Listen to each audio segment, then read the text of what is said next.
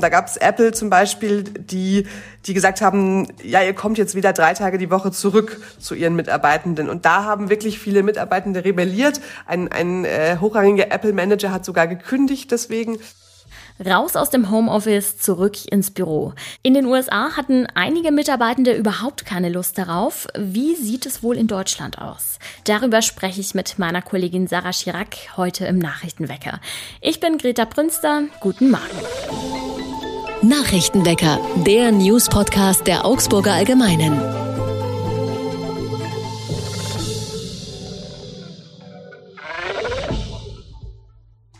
Schon jetzt fehlt an manchen Augsburger Schulen Platz. Ein Gutachten zeigt, die Situation wird sich in Zukunft eher noch verschärfen. In den kommenden 10, 15 Jahren wird es nämlich wegen steigender Geburtenzahlen und Zuzugs deutlich mehr Schülerinnen und Schüler geben. Allein in den Gymnasien könnten im Jahr 2035 zum Beispiel rund 2000 Kinder und Jugendliche mehr zur Schule gehen als bisher. Auch in den Grundschulen stehen die Zeichen auf Wachstum. In einigen Stadtteilen dürfte es dabei besonders eng werden. Besonders groß ist der Platzmangel schon jetzt in Lechhausen, aber auch in Oberhausen und in der Innenstadt braucht es bald mehr Klassenräume. Laut Bildungsbürgermeisterin Martina Wild laufen bereits Gespräche an den Standorten, wo der Mangel besonders groß ist. Eine kurzfristige Lösung können benachbarte Schulen oder Einrichtungen bieten, die vielleicht einen oder zwei Räume frei haben. Langfristig müssen sich die Schulen aber vermutlich baulich vergrößern oder neu gebaut werden. Auch Containerbauten können das Platzproblem zumindest für ein paar Jahre lang lösen.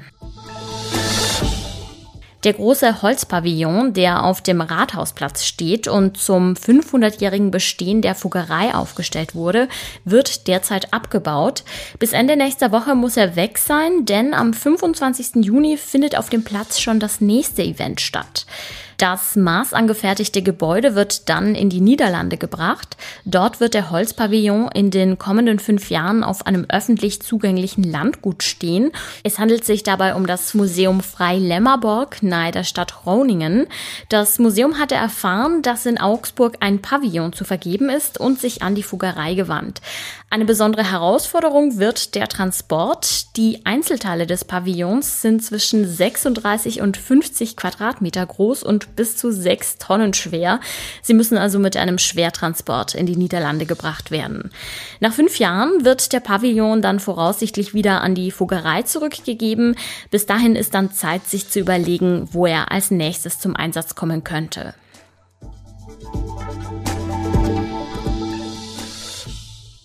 Die Polizei hat einen Mann geschnappt, der für mehrere Baustellendiebstähle im Raum Augsburg verantwortlich sein soll. Das klingt jetzt erstmal nicht nach einer großen Nummer, der Schaden ist allerdings enorm. Der 39-Jährige war mit seinem Kleintransporter nähe der tschechischen Grenze unterwegs, als er von der Polizei gefasst wurde. In dem Laster fanden die Beamten mehr als 100 Gegenstände im Gesamtwert von rund 70.000 Euro. Darunter original verpackte Gartengeräte, mehrere Rollen Kupferdraht und teure Werkzeuge. Lauter Dinge, die nach Einbrüchen im Raum Augsburg als vermisst gemeldet wurden. Der Mann sitzt jetzt in Untersuchungshaft.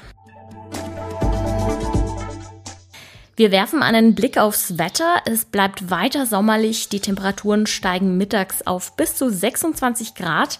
Erst in der Nacht kühlt es dann runter auf immer noch sehr angenehme 13 Grad. Vielleicht hattet ihr in letzter Zeit auch so ein Gespräch mit eurer Chefin oder eurem Chef. Viele Unternehmen versuchen gerade, ihre Mitarbeitenden wieder vermehrt ins Büro zu holen. Doch die haben sich zu Hause im Homeoffice oft richtig gut eingerichtet und wollen nicht schon wieder einen Wechsel. Über das Dilemma spreche ich heute mit meiner Kollegin Sarah Chirac. Hallo Sarah. Hallo Greta. Sarah, das kommt jetzt natürlich nicht zufällig, dass die Firmen ihre Angestellten wieder verstärkt ins Büro bitten, sondern es hat einen gesetzlichen Hintergrund. Welchen denn? Ja, das stimmt. Also die Homeoffice-Pflicht, die eben äh, wirklich vorgegeben hat, dass man im Homeoffice arbeiten soll, wenn es möglich ist, die ist schon im März gefallen.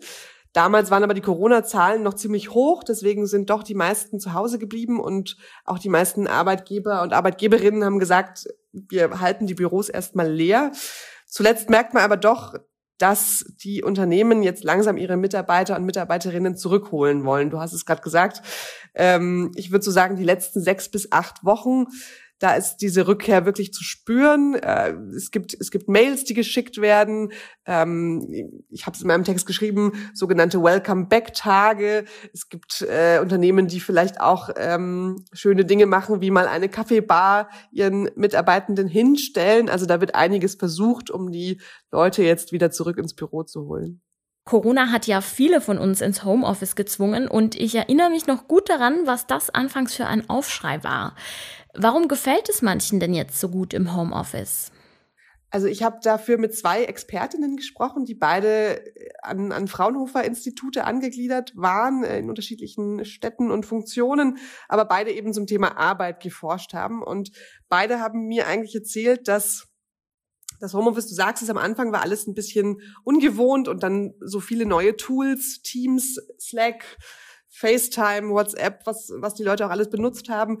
Und dann über die Zeit hinweg hat man aber oder haben viele gemerkt, okay, es ist doch deutlich flexibler, wenn ich im Homeoffice arbeite. Ich kann vielleicht mal mit meiner Familie Mittag essen. Ich kann mal aus dem langen Wochenende den, den, den letzten Tag dann einfach noch aus dem Urlaubsort arbeiten. Oder ich kann auch wirklich mal äh, im Urlaub arbeiten, also eine sogenannte Workation machen, Urlaub und Arbeit verbinden. Und das ist durch, durch Corona oder durch das Homeoffice eben viel, viel häufiger geworden. Und es gibt ganz viele Menschen, die das jetzt sehr zu schätzen wissen und dann sich eben etwas schwer tun, wieder in diese alte Bürozeit zurückzukehren. Böse Zungen behaupten, den Chefs ginge es nur darum, ihre Mitarbeitenden wieder mehr kontrollieren zu können. Hat die Produktivität im Homeoffice etwa nachgelassen? Also das sagen eigentlich alle Studien und, und auch Expertinnen und Experten ganz klar. Nein, sie hat nicht gelitten. Man kann sagen, dass, dass vielleicht die Kreativität manchmal ein bisschen auf der Strecke geblieben ist. Das habe ich so von einigen Unternehmern und Unternehmerinnen gehört. Aber grundsätzlich ist die Produktivität nicht gesunken. Man muss sogar sagen, und das ist eine Schattenseite des Homeoffice, dass es in Ländern, in denen es einen Lockdown gab, äh, zehn Prozent mehr Arbeitszeit im Homeoffice gab. Also die Menschen haben wirklich zehn Prozent mehr gearbeitet. Man kennt das vielleicht selber, man checkt noch mal abends die, die Nachrichten im Messenger oder man, man macht mal einen Anruf, während man eigentlich schon im Feierabend ist oder fährt den Laptop noch mal hoch. Und das haben eben ganz, ganz viele Menschen so erlebt. Und dadurch, ja, ist, ist das Homeoffice eben auch bei manchen Leuten in Stress ausgeartet. Im Silicon Valley haben manche Mitarbeitende ja regelrecht rebelliert, als ihnen nahegelegt wurde, wieder mehrmals pro Woche ins Büro zu kommen. Einige haben sogar gekündigt. Ist das jetzt die große Revolution des Arbeitsmarktes, die da gerade auf uns zukommt? So ganz kann man das tatsächlich noch nicht sagen. Also was man sagen kann, ist, dass es ein Rieseneinschnitt ist, dass es seit der Einführung der 40-Stunden-Woche in den 70ern wirklich keine Entwicklung mehr gab, die die Arbeitswelt so verändert hat, also zumindest für Menschen, die am Schreibtisch sitzen. Es gibt da ja große Unterschiede, nicht alle können ins Homeoffice. Aber was davon bleiben wird, das, das zeigt sich jetzt eigentlich erst in den nächsten Monaten oder vielleicht sogar Jahren, weil jetzt einfach ganz unterschiedliche Ansätze gefahren werden. Du hast es gerade gesagt, Silicon Valley.